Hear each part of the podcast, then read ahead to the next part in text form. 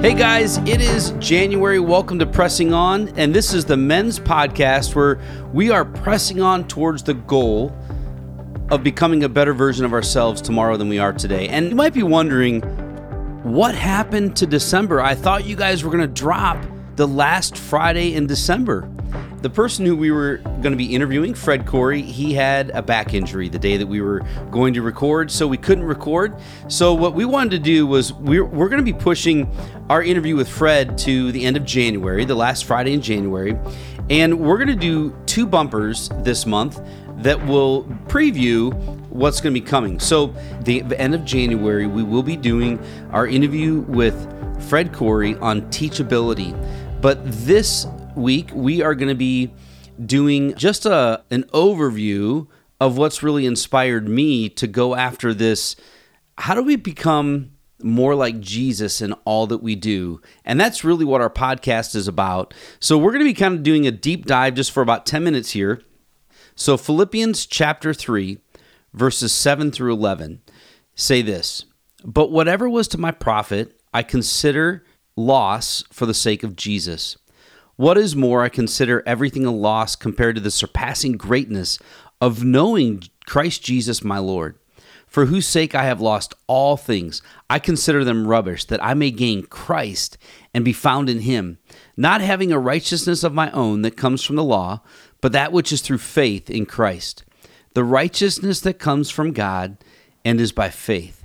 I want to know Christ and the power of his resurrection and the fellowship of sharing in his sufferings, becoming like him in his death, and so, somehow, to attain the resurrection from the dead. Now, what's really interesting is after that, you see in verse 12, it starts by saying, Not that I have already obtained this or have already been made perfect.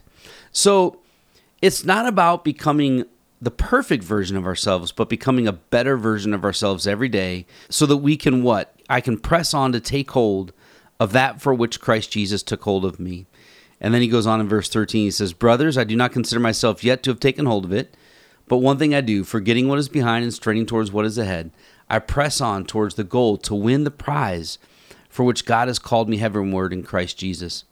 You know, there's four things in the in this verse that we see in verses 12 through 14. We've talked about this before, but the first is divine dissatisfaction, verses 12 and 13.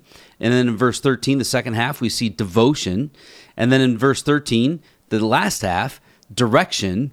And then in verse 14, we see determination. And essentially, it's I want to operate out of who Scott Lessing is becoming, not out of who I was. We've already talked about that part. But one thing we have not talked about is what precedes this and verses 10 and 11 really have struck me in a big way, probably the last three or four months of the year, of last year, of 2021. And I'll repeat that. It says, I want to know Christ and the power of his resurrection and the fellowship of sharing in his suffering. That, that right there is critical for me. I want to have fellowship with Jesus. I want to experience the power of the resurrection. So, the power of the Holy Spirit, I want to experience the power of the Holy Spirit, and I want to have fellowship of what? I want to share in the suffering of Jesus. So, in other words, I want to walk with Jesus, experience the power of the Holy Spirit, and in doing so, I also want to suffer the way that Jesus suffered. Becoming like him in his death, the verse says, and then in verse 11, and so somehow to attain the resurrection of the dead.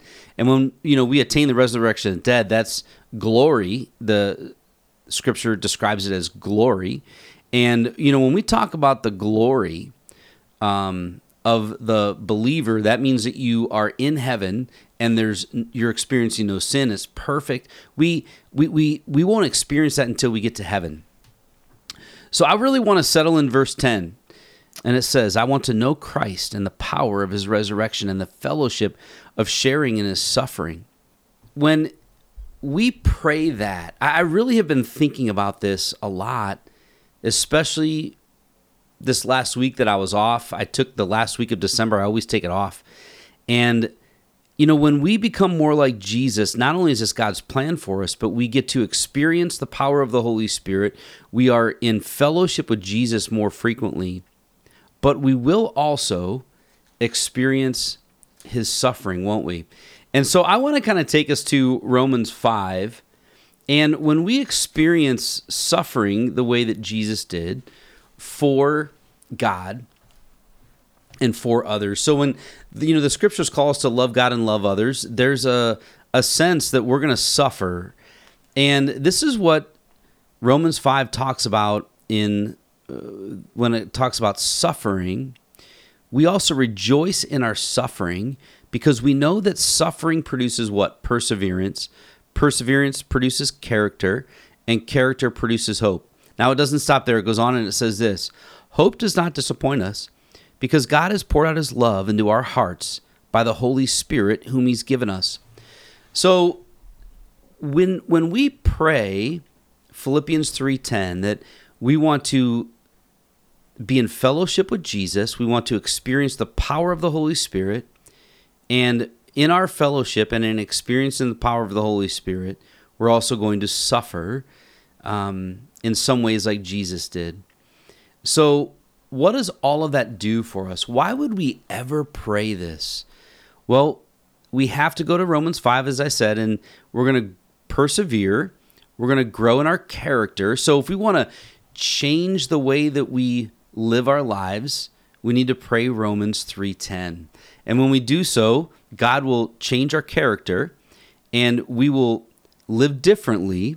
We're going to be transformed because of the persevering, because of whatever it is that we're going through, the trials and the suffering that we're going through.